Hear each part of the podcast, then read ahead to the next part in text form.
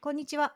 バックグラウンドレディオはエンジニアやテック業界で働く方をお呼びして、生い立ちやバックグラウンドをお伺いすることで、未来のエンジニアを目指す方や近い立場の方へのヒントになればいいなというトークプログラムです。聞き手はプロダクトマネージャーのルミエが務めます。今回のゲストはミッチーさんです。こんにちは、ミッチーです。今日ははいよろしくお願いします。よろしくお願いします。あのミッチーさんは先日、えー、と4月24日2022年の4月24日に、えー、Google さんの中の、えー、と Google テックメーカーの中の、えー、ウィメンウィメンテックメーカーズっていうチームの、えー国際女性デーイベントで、えーお会いしたっていう感じですね。あれ？今私説明合ってますかね？あ、合ってます。合ってると思います。グーグルさんの、まあ、グローバルプログラムです。あの社内のチームっていうことではなくて、っていうことですね。で、えっと、そのイベントに私も登壇させていただいて、で、オンライン登壇で、このポッドキャストについてとかのお話をさせていただいたんですけど、えっと、その中で、ミッチーさんもそのイベントで、えっと、登壇されていて、で、その話がすごい素敵だったんですよ。でえっとそうあらゆる変化を受け入れながら働き続けるコツっていうあのタイトルのお話をしていただいてでスライドとかも上がってるのでぜひ見ていただきたいんですけど。でその後ねなんかオンライン懇親会みたいのもあったりとかしてでその場にいた方からぜひミッチーさんのお話あのポッドキャストでも聞きたいっていうお声も上がってたりとかして。であのぜひっていうことでその場でご相談して今回ご出演いただくことになりました。いやありがとうございます。機会をいただけて嬉しいです。えとんでもないです。よろしくお願いします。はい。でその時のえっと登壇されてた時のお話の内容がまさにそのミッチーさんのバックグラウンドというか、まあ、えーお仕事を始めてから、えーはいどういうことがあってどういう 健康状態で どういうライフスタイルの変化があってみたいなところとあと、まあ、インターネットの歴史 そうですね。みたいなところのお話だったんで非常に面白かったんですけどなんかその中であの結構子供の時の話みたいのはあんまりあお伺いしてないかもと思っていて、確かに。はい。そうそうそう割とその社会人になってから？そうです。大人になった後の話ですね。はい。うんうん が多かったなと思ってあのその手前のところのお話もお伺いできたらいいかなと思っています。はい、はい。でなんか私がその時に聞いたお話だと一番最初からそのザ・エンジニアではなかったっていう、うんうん最初営業職そうなんです。金融の営業職だったんですよ。うんうんうんうんうんいやーそうなんか8ヶ月だけの命ではありましたが。そうだからそれってえっと学生時代は専攻何とかあったんですか？学生はなんか商学部で、うんうんうんうんあの経済とか、うんそういったものをえあの学んでましたね。あなるほどなるほど。じゃあまあ自然な流れというか。そうまあ実はそこそれまでそそんなに自然では実はなくて、まあ、ほうほう。私あの大学受験にちょっと失敗をしているっていう背うんうん。景がうん。あって、うん。でもう本当に通えるところに行きましたっていううん。感じで、まあ本当に大学時代もですね超絶エンジョイしてたんですけど。でまあエンジョイしすぎてなんか就職活動に苦しんだっていうところでもありますね。はい、なるほど。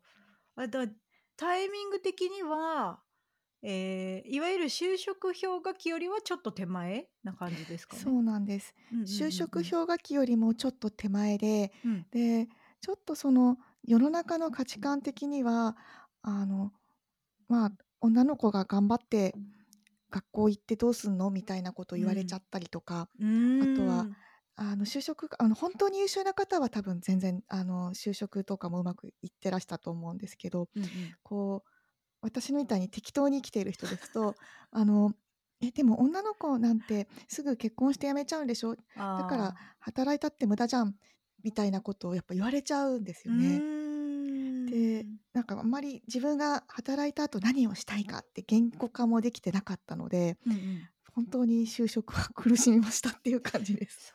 か、だからいわゆる一般職、総合職みたはいい。な、なんか分け方があるあ、そうですそうです。とこですよで、ね。一般職だと、あの、短大の方とかが行かれることはいが多かっはいはいはい。たので、あの、私は浪人して4大出てるので、うんうん。年を取ってるわけですよ。うんうんうん。で、あの、もう、なんか年取っちゃって、雇え年ないよとか、いや、言われるんですよ、ほんとに。年失礼な話ですよね。さ、そう。23とかでしょ？そうですよ、もう、ぱ ピチピチですよ、ピチピチ。若かったんですよ、全然。ね健康ですしね。え。うんうん。今思えばね、今思え22もば23も変わらんがなって思っちゃうけ変わらど。ないですよ、何も。うんうんうんでもなんうん。かそういうところで、うん。こう価値観をですね、こう植え付けられるわけですよ。へえ。そうか、だから短大卒で入ってこられた方は、まあ、20す20、21とかのそうですね、方もいらっ20、しゃっ21とたか、りそうですね。な？うんうんうんで、おうん。若いですね、うんという。いや、変わらんだろうって思いますよねえ。ね。ほんとだよね。そっか。え、でもその大学時代エンジョイしてたっていうのは、はい。えっと、お勉強以外で？そうなんですよ。お勉強以外がもう、そうですね、あの、大学生活楽しかったですね。お友達と、あの、やっぱり、お友達のお家でご飯食べて、うん。お酒飲んで、寝るみたいな、その横になって寝て、で、朝起きたら、あの、みんなで朝ごはん食べに行くみたいな、そういうことをして。エンジョイしてる。そう、エンジョイですね。あとは、まあ、なんかアルバイトとか、うんうん。あの、おお金稼ぎが大好きだったので、そおれとても頑張ってたかもしれないですえね。え、何やってたんですか？アルバイトは。いや、それも、なんかアルバイトもいろんな種類をやっていて、うん。私がやっていたのは、と、ま、家庭教師とお。ピザの宅配の。運ぶ人とうんうん。あと、あの、当時は、今もあんまりないかな、NTT の電報ってあったじゃないですはいか。はいはい。電報の受付ええ！とかやってましたね。へえ。あと、土日は結婚式場で働いてました。ええ、楽しそう。楽しいんですよ、これがすごく。なんか、配膳とかそういうことですか？配膳とか、あと、あの、ご家族の方はこちらへみたいなへ話をしたり、あえ。の、案内をしたりとかね、してましたね。え、じゃ、なんかちょっとシャツと黒いパンツみたいのをそう、あの、普段着ないようなうんシャうん。キッとした格好してうん。で、ヒール履いて足がもうめっちゃ痛くなるみたいなやつです。でもなんか、ね、イベントだし、楽しい感じする。エそうなんですよね。なんかこる。う、しわ幸せなうん。ところじゃないですか、もう絶対ね。に。で、その楽しいところとかを、あの、みんなニコニコしているところを、うんうん。その、介添えしたりするのはとてもやりがいがありましたね。うーん、はい。いいじゃないですか。なんかでも、その、大学ん？大学受験に、はい。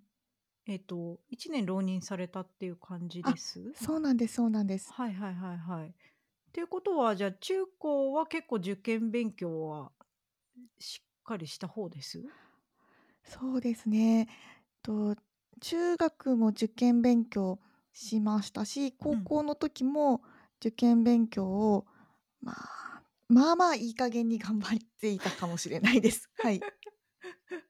でもね、自分でちゃんと浪人して1年勉強して、再度ちゃんと大学に行かれたっていううんうんあ、うん、ところで、その時はなんか小学部行こうみたいな感じだったんですか？専攻として。えっと、一番最初は無謀にも、なんか医学部とかなあどを、あの、み目指したりとあ。はいかしてはいはい。いて、うん。その後、あ、無理だなってなって、うん。なんか理学部とか、ま、うん。理系が良かったんですけれども、うんうんうんうん。で、理系が良かったんですけど、最終的に、えっと、理系はダメダメだなってなって、そこがやっぱり失敗をして、で、一つはああ。なんとか受かりそうなところを選ぼうと思っ。て、うん。商学部に行きまあ、した。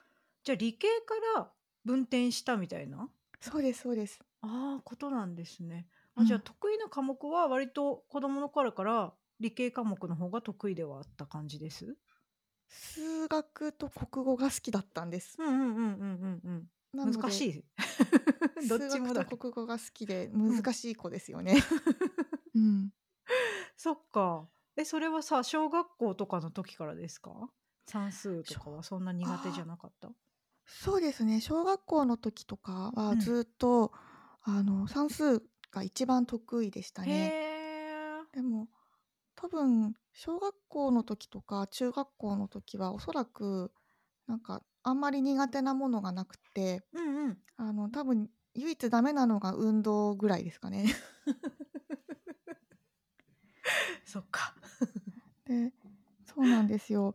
なんか公文とかって知ってます？はいはい、もちろんもちろん。すごい公文やってたんですよ。ああ、じゃ。先取り学習だ。そうそう。で、あれうん。やればやるほどどんどん進むんですよね。うんうんうん。なので、多分小学校のうちに多分微分積分とか終わってまえ？したね。え？しょそういう公文って人結構いそんなとこまるんですよ。で行くの？そうそう、いいけるんですよ。いけるところまで行けて。マジか。すげだからえ。あの、そうなんです。あれはですね、興味があって楽しいとどんどんやれちゃうんですよね。うでもほんとにーん。それだけでした。へえ。え、じゃあ、小学校のうちに微分積分とかできてたら、中学の学校の授業なんて楽勝ですよね、多分。あ、そうですね。うん。中学のとかはもっちゃめっちゃ楽でしたね。ですよね。もうはい。これ知ってるしみたいな感じになっちゃうもんうん。ね。あ、そそうれはなんかですそうです。自信がつきそう。へえ。で、じゃあ、ま、さ算数とか数学とか得はい。意だなみたいな感じで行ったけど、いざ受験っていう風になってみると、ちょっと壁あるなみたいな。そうですね。高校に入った段階でうん。周りの人があまりにも頭が良くて、おお。なんか、あ、これはこれはこれからダメだと思って、なので、その時に思ったのが、中学ぐらいまでは、あ、私結構頭いいかもって思ってた時があったんですよ。うんうん。何でもできるしなみたいな。でもそれは幻想で、高校入った瞬間にあまりにも周りの人の頭がいいので、あ、私はこれから凡人としてう生きるために、うん。あの、頑張んなくていいようにしようって心に決めたん。ですね。だからいっぱい遊ぼうって決めて、で、どんどん 行きたくなってったんですけど。それ面白い。凡人として生きようって。いや、なんか最初はちょっと、あの、ほんとに小さいうちとかは、あの、小さな世界の中で、うん。結構自分って結構すごい人になれるかもみたいな風にうん思っちゃっ。た時期とかも一瞬あったりしたんですよ。もうもうもうもうすぐになくなりましたけど、そんなのは。ええ。え、それは何だろう、自信を喪失した感じなんですか？あるいはなんか開き直りみたいな感じですあ、か？私は開き直ったんじゃないですかね、あの感じは。完全に。最高。も凡人としてたくさん楽しもうみたいな、やっぱりエエンンジョイしてましたね。エンジョイですね。いいじゃないですか。いや、私も高校でドロップアウトした組なんで、そこはかとない親近感を覚えあ、ました。すごい。ありがとうございます。そうなんです。え、でも、あの、先日のそのスライドの、あの、お話では、まあ、一度その金融系の会はい。社で、ま、営業職で入って、で、うそのんうん。後、まあ、プログラミングというか、に触れたっていうお話あったと思うんですけど、はい。それまではそのいわゆるパソコン的なものとか、プログラミング的なものに触れる機会ってありました？えっとですね、その大学で、あの、ほんとに簡単な、あの、アルゴリズムうんうん。を教えてくれる授業へえ。が、3、3つぐらいあったのかな。へえ、それは取ってたんですよ。こううん。そうなんですよ。小学部なのにあって、うん。で、わそれでちょっと触れていたのと、あとは私の入っていたゼミで、そ卒論があ、そうだ、思い出した。卒論が、私がその数学しかできないので、数学と経済を結びつけたいみたいなすごいわが。ままなことを先生に言って、そういうテーマの卒論を書いたんですけれども。ね、そしたら数式を、あの、表すのって大変じゃないですか。うんうんうんあの文字であの手書きならいいですけれども手書き嫌だって突っぱねたのでうん。うん。そしたら先生があの手筆書きなさいと。はあ。ということでラテックスのあので書くために自分のパソコンを買ってうん。なのでそこで初めてあの PC を手に入れで文字を書く。であのあの手手譜的な書き方はあ。で書くっていうのが一番最初なんですけれども実は。えじゃあ数式をなんて言うんだろう。えっ、と論文に表示するため。はいするためにするためにあの手譜を覚えたのがあれプログラムでも何でもないですけどあれが一番最初でへえ。不思議な感じします。そうですね。なのであれはもう何の意味もないですね。なんかそれをちょっとやったっていうのとうん。そのアルゴリズムの授業があったっていうのと。アルゴリズムの授業なんてあのテスト紙で書く系ですからね。うんうんうんうん。え？で紙？え？紙で書くってプログラムをどういう？あの手書きでプログラムを書いて出すみたいなやつです。へ ひ一人一台とか PC なんて与えてくれないのでえ。マジで？そうなんですよ。それ、まあ書く方も大変だけど見読む方もも大変でですすよよねね。だから先生も頑張ったんだなーって思って。そそれ先生も採点っていうかレビューっていうかするのを 結構むずいですよね。そうですよね。なんかすごいでも簡単なあまり複雑じゃない確か、うんあの内容だった気がしますね。めっちゃ簡単だったので、さすがにねそうん書まあくのも読むのも大変ですもんね。そりゃそうだ。えじゃあそれまではお家にパソコンとかも特にはなかった感じです？ないですね。あのそういったものにはもう本当に疎い家で、うんあの実家なうちの実家なんかもゲーム禁止だったりとかしして。そういうのダメなんですよ一切デジタルなうんものに対する理解とかはないので、へえ。そうなんだ。なのでもうそれが最初ですね。うん、ゲーム禁止ってなんだろうスーファミとかプレステとかそういうものも禁止ってこと？そうですそうです。禁止でした。ゲームボーイとかもダメ？もう全部大人あゲームボーイは私が隠れて買って持ち歩いてました 常に。バレないようにね。バレないように。ずっと持ってりゃいいだろうみたいな そういうことです。はい。えそれは何歳ぐらいの時ですか？えゲームボーイはでもあの私が多分大大学1年の時にうん。あのいらなくなったっていうのを友達から買ったのが最初ですね。うんうんうんうんうんえじゃあ本当にそれまでは全然触ってなかったんですね。ないんです。友達の家にはあるねってぐらいで。へえなんと反動で社会人になってからめっちゃゲームしたとかないですか？いやもう今もやっぱりそのそうですね。やっぱは18年間とかあの触れなかったものについては、うん今48なんですけど今も大好きになってます。反動ですね。反動ですねそれははい反動です反動めり込みですよ。あんまり あのブロックしすぎると反動こうなるよっていう例ですね。確かに。でじゃあそれで大学の時にまあ数式を記述するっていう目的でパソコンを買って、はいまあ、卒論書いて、はいはい。でまあ、だけど、えー、と就職としてはまあ金融系の営業職に入ってでいや、はいちょっとっていうことに気づき自分の向き不向きみたいなはい。ことですかね。でそう私それでその開発のお仕事に転職された時のちょっときっかけのところもう一度お伺いしたいなと思ってて、はいこれはいきなりじご自分で探していった感じですか？そうなんです。その時は、えっ、と、コンビニとかで売ってるような転職情報誌を見て、地元の。で、そこで、あの、いろんなお仕事があるじゃないですか。うんうんで、この中で、あの、自分が通える距離であることと、うんあと、あの、今までやってた仕事とは違うことうんうんうんうんがいいっうんうん。てなった時に出てきたのが、そのソフトウェア開発だったんですね。全で然違いますもんね。そう、で、あの未経験でもオッケーって書いてたんですよ。ああ、そっかそっかそっか。うんうんうん。そうなんです。だから、あの、もう、なんでしょうね、い1年前会社を辞めちゃってうん。こんな状態で親にも叱られて。じゃあもうなんか未経験でオッケーっていうもう文字がもうドーンと入ってきちゃって、もうこうん。こしかないと思って、うん。あの面接に行ったら快くうん。受け入れていただいてありがたいって感うじですね。ーん、そっか。いやでもそこで一歩踏み出してよかったですね、ほんとよかっに。た。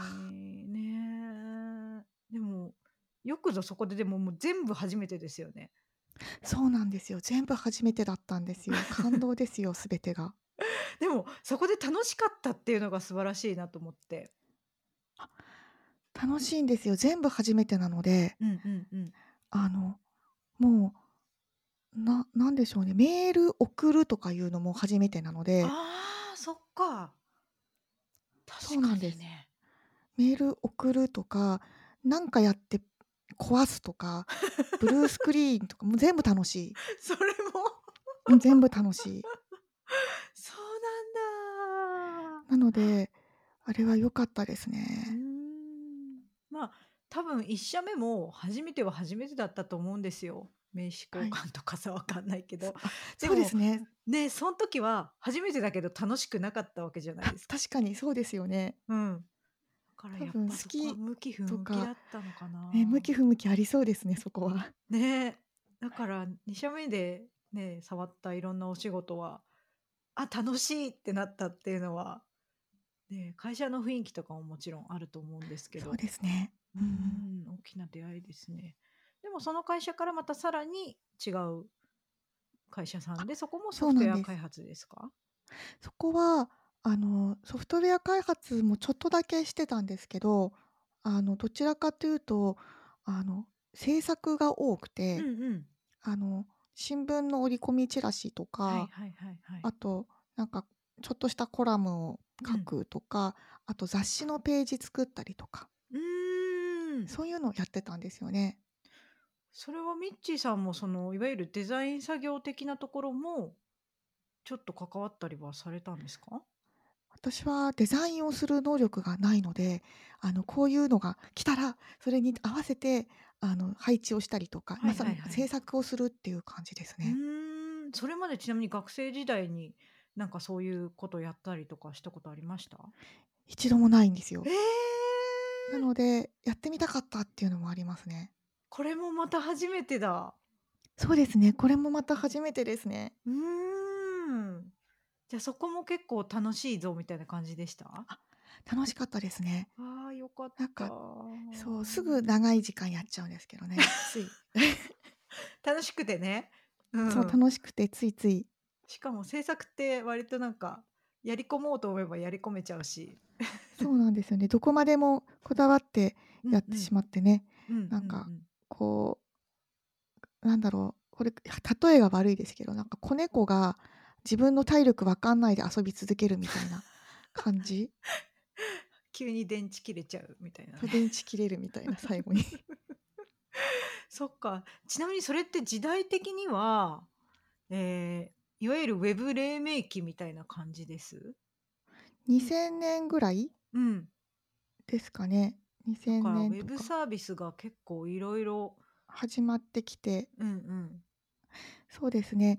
なので、ちょうどその時に、あの、自分もプライベートでも、と、なんかパールとかちょっと触り始めたうんうぐら。いで、うん。あの、ほんと掲示板とか流行ってましたし、うん。あの時は、やっぱ2チャンネルかな。ああ、確かにね。そのその前とちょっと前ぐらいに、怪しいワールドとかがあったはいりとかして、そういうのが好きだったので。そっほんとひどいか。ですね。ほんいやそんなそのそんなのばっかですよ。ってことは、じゃあインターネット的なものにはい。がっつり触れ出したのも社会人になってから？あ、そうですそうです。ってことですよね。はい。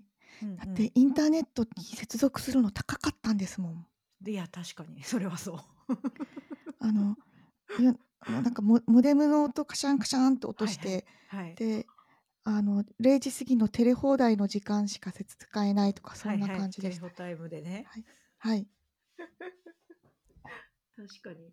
えってことはえっ、と最初の会社に入った時にはもうインターネット接続できる環境がご自宅にあった感じです？会最初の？いや最初はあないです最初じゃないね。ごめんなさい2社目だ2社目。2社目ぐらいの時にその環境をうんちょっと用意用意しようとしてましたね。でもあれですよ。あの電話とのトレードオフですよ。あーまあそうねあの使ってると電話できないからそうそうそうそうそうそういうのをやったりしてましたね。いや懐かしすぎるな。だから2社目で、まあ、技術的なものに触れ出したタイミングと、はい。えーまあ、時代的にもちょうどインターネット的な文化がこう、ですできてきたところとのはいタイミングがちょうど合致してる感じですよね。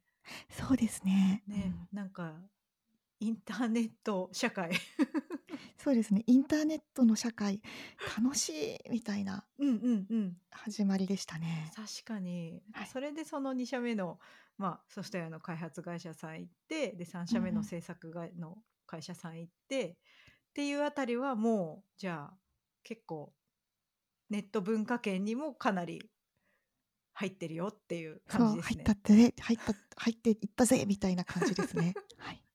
制作の会社さんでいらっしゃる時に、えっとまあ、言語的にはウェブの言語にも触れるようになってきたっていう感じですかそうですそうです。開発の。はい。うんうんうん。うんだからペチパーっておっしゃってましたもんね。ペチパーってなった。ペチペアペチパー始めたのはもう本当にちょっとその後ぐらいではあるんですけれども、うんうん。あパールが先でそうそうそう。うんうんうん。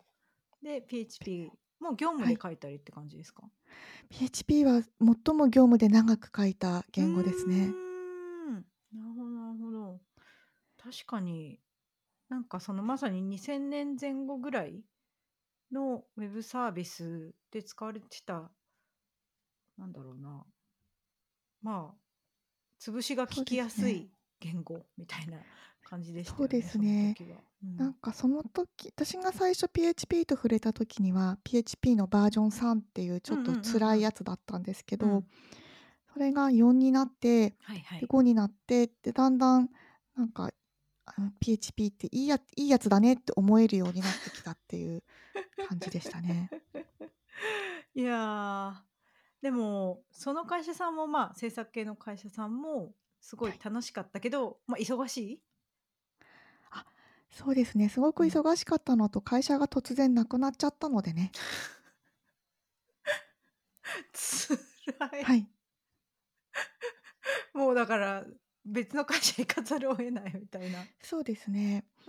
なんか別の会社もあとなんか就職に常にこう困っている人だったんですよね。やっぱ就職難っていうのがずっとついあて。て、確かに。まあタイミング的にそうですね。で、うんうんうん。その後はしばらくちゃんと就職できなかったですね。うーんそうかその時にはもうなんていうかまあもう未経験者じゃないじゃないですかすでに実装経験もあるあまりですね関係ないんですよね。そういう。なのであとやっぱり新卒ではないですし、まあなんであの時点だと何回か転職してる時点で結構マイナスなんですよね。はあそうだったかも確かにねそういう風潮もありました。そう。ううん。今考えるとね不思不思議なんですけれども、うんうんうんうん。確かに。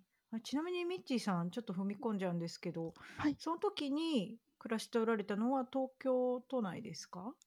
その時はですねと札幌にいたんです。あそっかそっかそっか、はい、なんかまたそれで環境違うっていうところもあるかもしれない。その東京のウェブ関連の会社のあー確かに。状況と、はい。うん、そうですねなんかそういうのもあってうん、あのまあ食ってけねえなっていう風な感じになりでなんか移住し移移住したっていうのはありますね都会うに。そういうことなんですね。やっぱなんかもしかするとその辺はねあのまあ東京とか関西とかのところうとん。また違う都市のあの状況の違いみたいのはあったかもしれないですあっね。たかもしれないですね。うん。ん。でも移住は結構大きい決断ですよね。確かに、うん。まあ、でも、何もないですしね。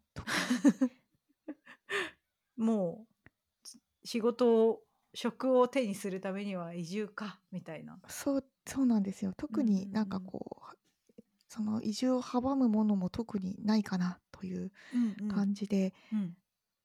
出てきてしまいましたね。なんかそん時って、なんかご自分でその自分のサイトとか作ったりってすでにされてました？あ、うん、してましたね。いろいろしては まあ、もう全部閉じてますけれども、あ、黒歴史じゃないですか。黒歴史なんだ。結構いくつか作っては閉じ、作うん。っては閉じみたいなことをしていましたね。お、ちなみに何系ですか？え、いや、いろいろですよ。ブロ今で言うブログ的な？なんかそういうのを書こうとした時もありますね。多くを語らないミッチーさんちょっ。と語れないですね。だからもう自分でそういうことはできるようにはすでにもちろんなってるよってはいい。うことですそう。ですね。ういや、ん。でもそれってほんとにね、新卒だった頃に比べたら全然違う世界にやってきたっていうか。確かにそうですよね。あまりにも違いますよね。うん。金融系うん。営業職の世界からインターネットうん。住民の 国にやうん。ってきたミッチーさん、だいぶ違いますよね、多分。だいぶ違いますよね。ね、多分新卒の時のさ、ミッチーさんが、その住民後のミッチーさんを見たら、ちょっと信じられないっ。て思うかもしれないですね。確かに。ほんとにそうですね。え、でもさ、その、いわゆるインターネット住民になった後でも、なんかその、ま、ネットの世界に出会う前と後で、なんかメンタリティで変わったところってあります？ええ、どうでしょうね。多分、実はそんなに変わってないかもしれないですね。ね、うんうんう。うんんうん。なんとなく聞何いてるもとそんな気もした。あんまり変わってないかも。うん。なんか、お友達が中にできるか外にできるかみたいな？ああ。確かにそれはあるかもですね。うなんん。か、インターネット上でもお友達ができたりとかもやっぱりしたのでうんうん。なかなかそれはいい体験でしたね。うんうん。SNS とかももうその時、ま、 mixi とかが出始めてますかね？そうですね。当時何やってたっけな。なんかいろいろやってた気がしますね。ICQ？おお、あったね。ほーとかいうやつとか。ありましたね。そうなんです。あと、だから、すごいチャゲームが好きだったので、うんうん。ゲームインタうん。ーネットで遊ぶゲームで知り合ったりとか。え、なんだろう、タイトルとか覚えてます？えっとですねそうですね。あれか、ファンタシースターオンラインっていうド。リームキャストのはいはい。オンラインゲームがあって、うんうん。めちゃめちゃ遊んでました。ファンタシースターオンライン、日本の人？日本語で？日本語日本。うんうんうんうん。そうなんです。昔あのディアブロとかであのうん。海外のプレイヤーキラーにあの耳取られたこととかもありますけど、そっちよりはもっとフレンドリーな感じですね。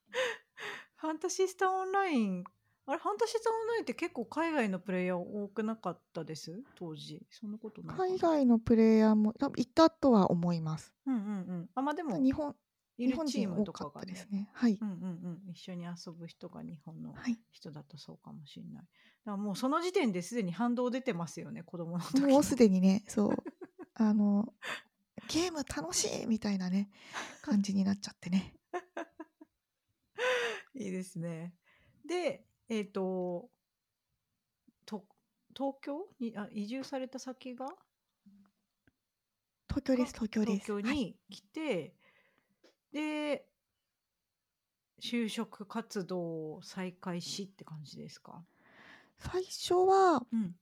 なんかこう、お仕事をひ一人でもらっなんかウェブサイトを作るみたいなこうん。とを繰り返してたんです最初のうちは。うんうんうんであのなのでしばらくあのなんだろう会社員っていう感じではなくてうんずっと家でやってたんですよね。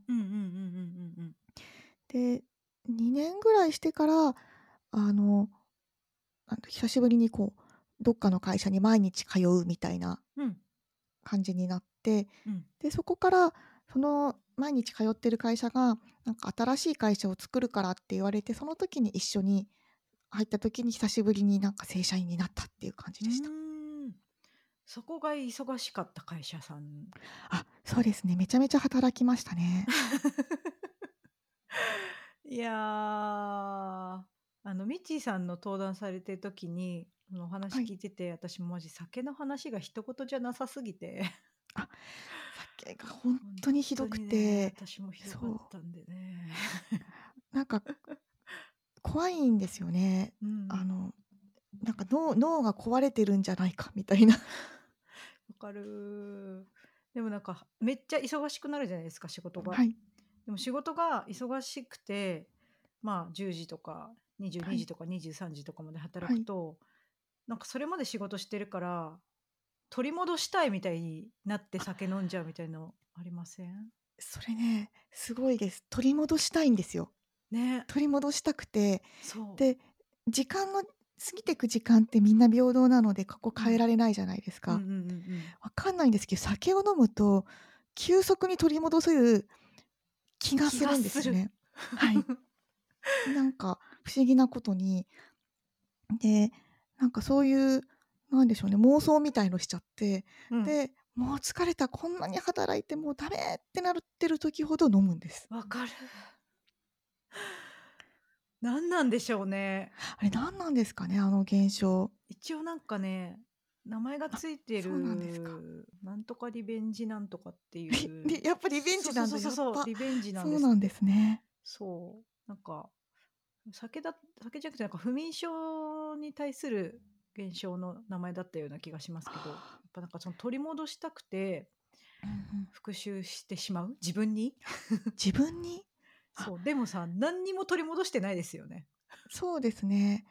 あの何も取り戻してなくってうん、むしろなんか記憶を失ったりとかするぐらいでで も失ってるんですよ取り戻してなくて。失ってる失ってる。失っうんてるんですよ、そうそうそう。そう。だけどだけどなんかもったいないっていうんですかね。その仕事で失っ なんか使った時間を取り戻すような気持ちでなぜか飲んでしまうっていう。わ。かるんですよね。それなんかねすぐ寝るなんてもったいないって思あってますよねそのそういう時感じ。そう。でどんどん睡眠時間が圧迫されて。そう。寝てないってなるんですよね。なりますよね。で自分の体を削っていることにそうそうそうあんまり気づいてないっていう。そう気づかずにもう完全にダメになって初めてちょっとうん。振り返ってみると、あれはダメでダメだったでしょうとなるわけですうね。んはい、いや本当にそうですね。うん。でもミッチーさんはその後ご自分の意思で一度断酒されたんですよね。そうあのマジであのバーンアウトしてる間はうん。断酒をしていてうんうんうんうん。でそこからあのなんとか人間らしくなりたいっていうのがあったのでうん。あのあそこで多分飲んでたらうん。多分今ここにいないかもしれないですね。瀬戸際だったんですね。ちゃんとした仕事をする人には戻れなかったかも。うーん。うん。そこででもね自分の力で酒を立てたっていうのは何かあったんですか？医者とか？多分誰にもそれは言われてなかったんですけどおーすごい怖かっいや本当に怖かったんですよ自分が。うんでやっぱり一日何日も家にいるような状態になる時はなんかこう不安だからやっぱり逃げたくなるんですけれども、うんなんか普段の自分と違うことしないとちょっとダメだなって思ったりはしましたね。うんうーんいやーやっぱそのハードワークしてまあバーンアウトっておっしゃってましたけどまあ大きいプロジェクトができたりとかしてまあもういわゆる燃え尽き症候群みたいな感じになって、でもう酒も一回ここでってかないとみたいな。そうそうそう。うまあその後完璧にやめたわけではないですけどね。全然飲んでますけれども、うん。ただなんかあそこまでの変な時間から酒を飲み始めるみたいなのはしなくなりましたね。いやー素晴らしい意志が強い。強かったのかな？どうなんだろう。ねでもねその後また別の会社さんに行かれたりとか新しいはい。技術を学ばれたりとかして、ミッチーさんはいろんな変化を受け入れつつお仕事されてるなっていうのをはい先日お伺いして本当に素晴らしいなと思いました。ねなんかすごいたくさん皆さんに聞いてもらってすごい良かったなって思ってます。ありがとうございます。はい私ちょっとミッチーさんのおすすはいめエンターテインメント作品めっちゃ聞きたくて、はい。そうあの高校時代に一度その「いっか」ってなってはい。まあはじはじけちゃうっていうかその、まあはい学業ましたねがっつりみたいなところから「いっはいか」ってなってから先、多分す好きなこととかに振り切っていったんだろうなっていう気がしていて、少しずつはいそ。の好きなこととは何ぞやっていうのが気になってるんですよ。なんかいくつか好きなことがあってですね。はい。でまず映画はすごくずっと好きなんですね。うんうん。うんで映画に関してはそのまあまあ厳しかった自分の親もうんクラシックな映画に関してはめっちゃ OK だったんですよ。なるほどね。うんうんうんなのでいわゆる昔の名画と言われているものとかはいはいははい一通り結構見てますし、うんでももともとその名画を見てる中からだんだんこう違う領域が好きになってくるんですよ。古い映画は古い映画でもうん例えばヒッチコックが好きですとか、はいはいはいはい。あとフェリーニが好きですとか、そういうのをなんか喜んで見てる自分に気づいてうんうん。でだんだんおかしくなってくるんですよ。ね今度なんかこうホラー映画ブームっていうのが80年代に来てですね、これがまた良かったんですね。ですごい見ましたね。で今度ホラー映画ブームだけどだんだんこうホラー映画もこうずっと何年も見ててそのうん20代20代30代40代ともう見見見まくってるんですけどうんなんか20代ぐらいになってくるともう大体見尽くしたと思った時にうん。カルト映画が見たいになるんですね。はいはいはいはいはい。でホラーの中でもよりなんかこう気持ち悪いと言われているようなものとか 私の好きなのあでもそんなにレアあの珍しいものやつじゃないんですけど「あの悪魔の生贄シリーズ」っていうのがあってですね。うんうんうん。もう本当に好きであの何度も見ちゃいますね。特に2がいい。悪魔の生贄2ね。2ですね。1があの割とこう王道的なクラシックなうん。ホラーではあるんですけど、2になると突然ちょっとあのこれなんでしょうね。ふ不思議な気持ちにさせられるようなシーンが結構あったりするのであのもし見られるのであれば1を見るなら2もセットでぜひ見てほしいと思ってるのが悪魔の生贄ですね。あの見てない方とかホラー映画にあんまり詳しくない方に教えてあげてほしいんですけど、はい悪魔の生贄は、えっと、1を見てから2を見ないといけないのかあるいは2だけ見てもいいものなのか。ああれはですねストーリー性があって登場人物が重要なのでやっぱりうん1から見ないとダメですね。うん OK です。でで 悪魔の生贄はですねいそういっぱいリメイク出てるんですけどぜひあのトビー・フーバーさんというね監督の方が作ったオリジナルを見てほしい。あこれ確かにあの気をつけないと似てる名前の、はいえっと日本のパロディみたいなのが死ぬほどあるから、そうなんですよ。なんか悪悪魔とか資料とかあとなんでしょうねなんか地獄とかうんいうのがついてる映画山ほどあって確かたまにねひどいのありますからね。あてかこれ86年か。そうなんです確かに確かにそうですね。いやーそうなんです。でもいいですなんかねまあホラーはどんなにダ作でもあれば見たいとは思ってますね。ミッチーさん的ベストは悪魔の生贄2ですか？悪魔の生贄2ですね。うんうんうん。あとあとはもうほんとちょっと新しい新しくもないか。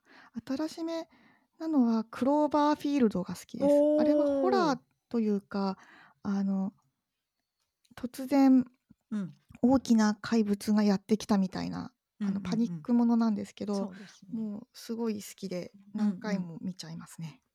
何回も見ちゃうは結構、おお。そうですね。なんかちょっと疲れたなって時に、あの、目の目の端で流れていて欲しいのがクローバーフィールド。そのその観点をクローバーフィールドに持ったことは全くなかったです。あれ、そうですか。なんかすごい好きなんですけど、可愛いなと思はって。あ。可愛いのかな？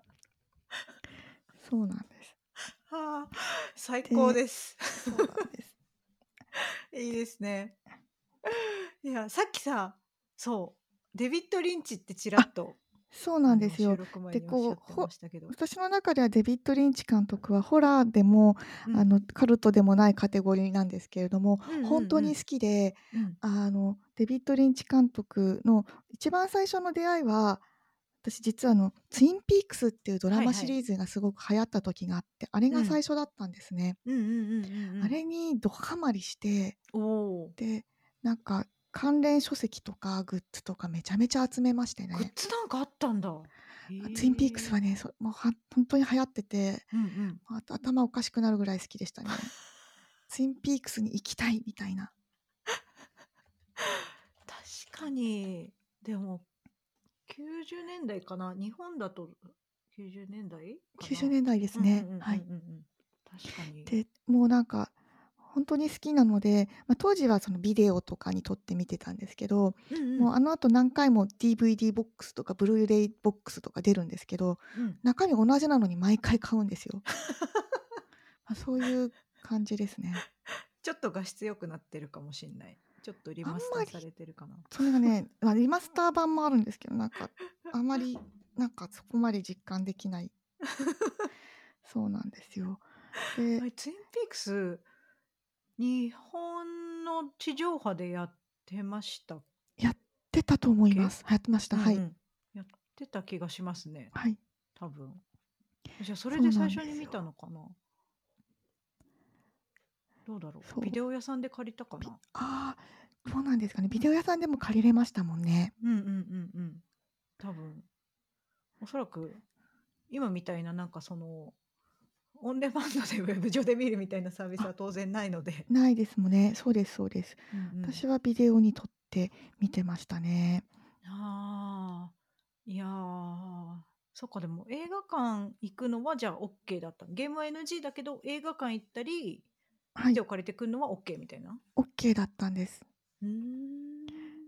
でも、お家的には多分ホラーは微妙なラインだったんじゃないですか？まあ、なので親が寝た後ですよ。これ深夜の楽しみですよ、それは。そうですよね。はい。イレイザーヘッドとか、なんかま、なんか到底受け入れられるようなものではないですね。はい。ね、夕ご飯食べてる時とかに。新しいやつ見ていい？とか言って。そう。で、突然のイレイザーヘッド。ダメでしょっていう。はい。家族団らんではダメですっていう。そう。いや。でもなんか、あの、東京来て良かったなと思っうん。たのが、よくたまにあの、デビッド・リンチ、一日中映画館でがはいはい流してるみはい。たいな時があって、うん。で、そういう時にめったに取らない有給取って行ったりしてたんですよ。うんうんうんうんうん。そしたら、わかんないんですけど、人気があんのかないないのか、私は自分の中ではすごい人気のある、あの、監督だと思ってたんですけど、うん。劇場にたった一人え、ほんとに？だったことがあって。なんと、なんか、なんだか貸し切りじゃんとか思って見てへて、え。で、そのうち一人また私の隣に座って、ま、いい場所で見てるから隣に座った人がいて、うんうん。その人とかがすごいずっとなんかメモをしながら見てて。なんか、あ、好きなんだなと思って、結局二人でしたね、劇場。へえ。え、その方とはお話しされなかったんですか？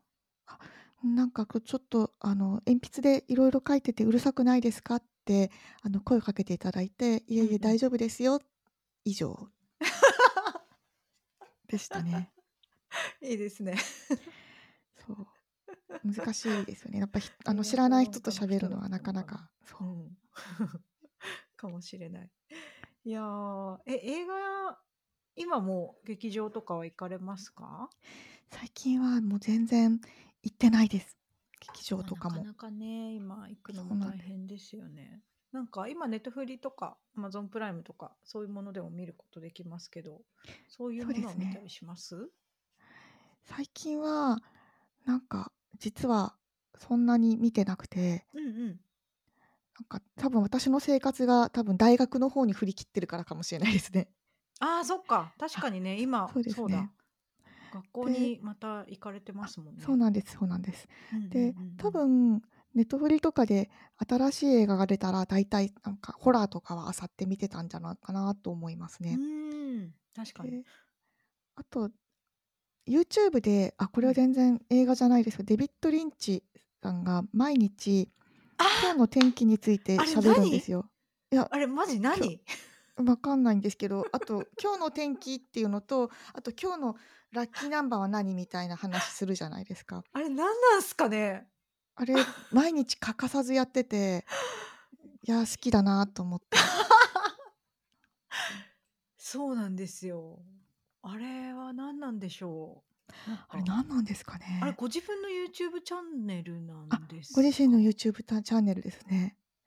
へなんかえ。なんかぜひ、そう映画をね、撮っていただきたいなって気持ちはあるんですけど、そうじゃなくてこれじゃなくってみたいな気持ちにはなるんですね、けど。なんか伏線なのかなって思っちゃうぐらいですよね。思いたいですけど、こんなに継続一つのことに継続できる方もそんなにいらっしゃらないですよね。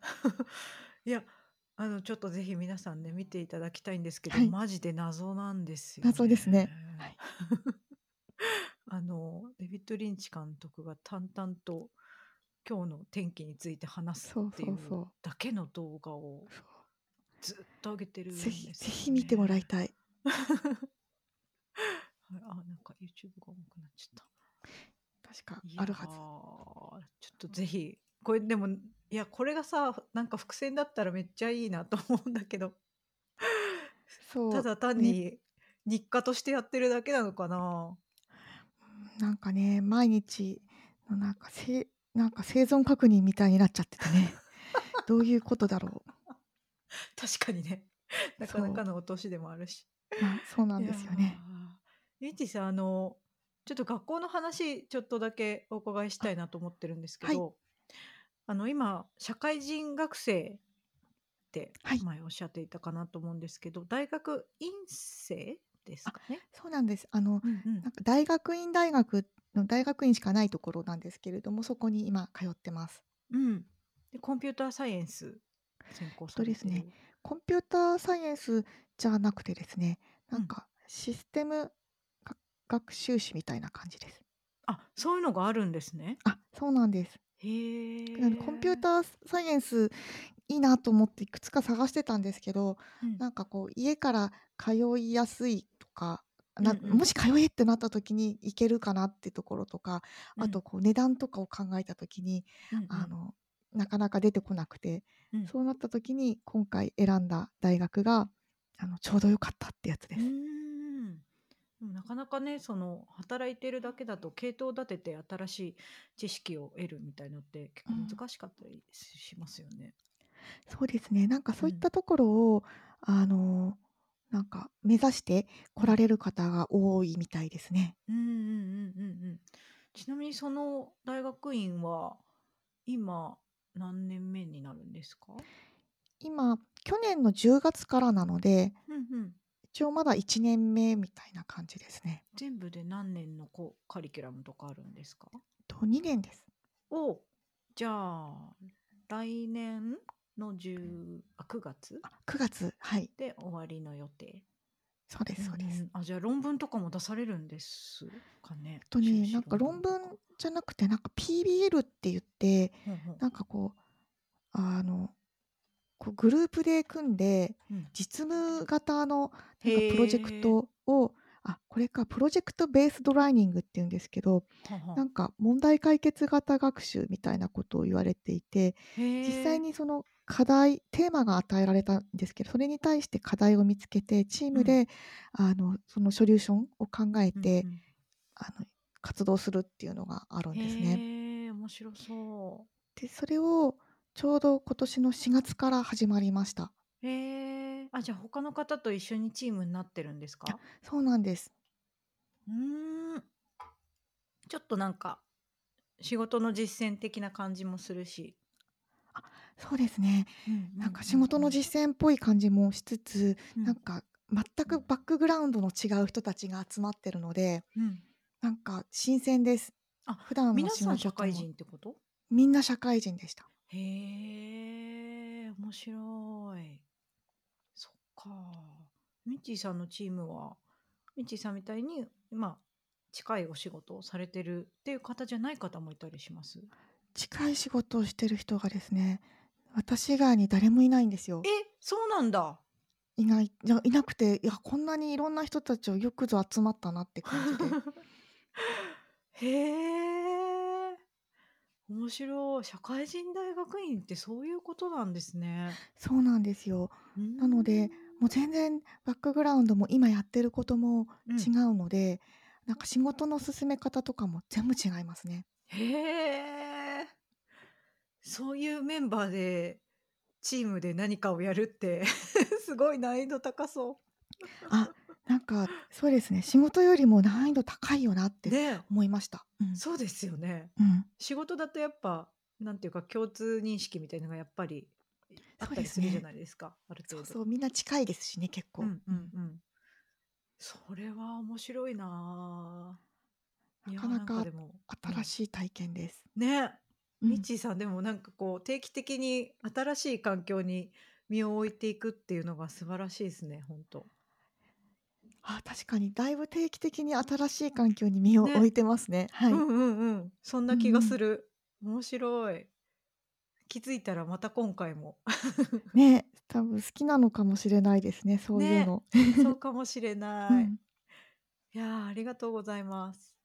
あとなんか、はい。宣伝しておきたいこととか、語り残したこととかありますか？えっと、そうですね。とあ、私、そうなんです。語言語がとても好きなんですうんね。うん。で、あの、自分自身がすごい語言語めっちゃ得意、めもうこれで何でも聞いてくれっていうわけではないんですけれども、なんかご語言語をちょっと書きたいね、勉強したいねっていう人たちが集まってるコミュニティとかをやっていったりしてますので、なんかもし興味があれば、ぜひお声かけくださいって感じですね。なんかその、そこの語言語を学んでいる人たちの仲間で、の毎朝、朝活をやってるんですよ。うん。で、 Discord でつないで、もうほんとに「おはようございます。今日の朝は英会話と課題をやります」みたいなことだけ宣言して、うんうん。で、終わったら「終わりました。仕事頑張ります」みたいな、ただそれをただ宣言するだけなんですけれども、なんとなくこう、他にもやってる人たちがいるんだなっていう気持ちになれてちょっと楽しいです。いいですね。はい。ちょっとぜひ興味ある方、ミッチーさんのツイッター？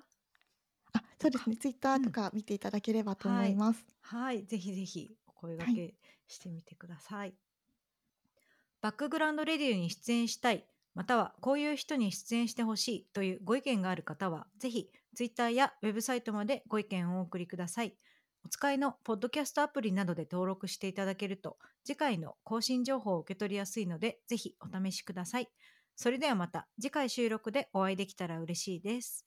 さようならあり。がとうございます。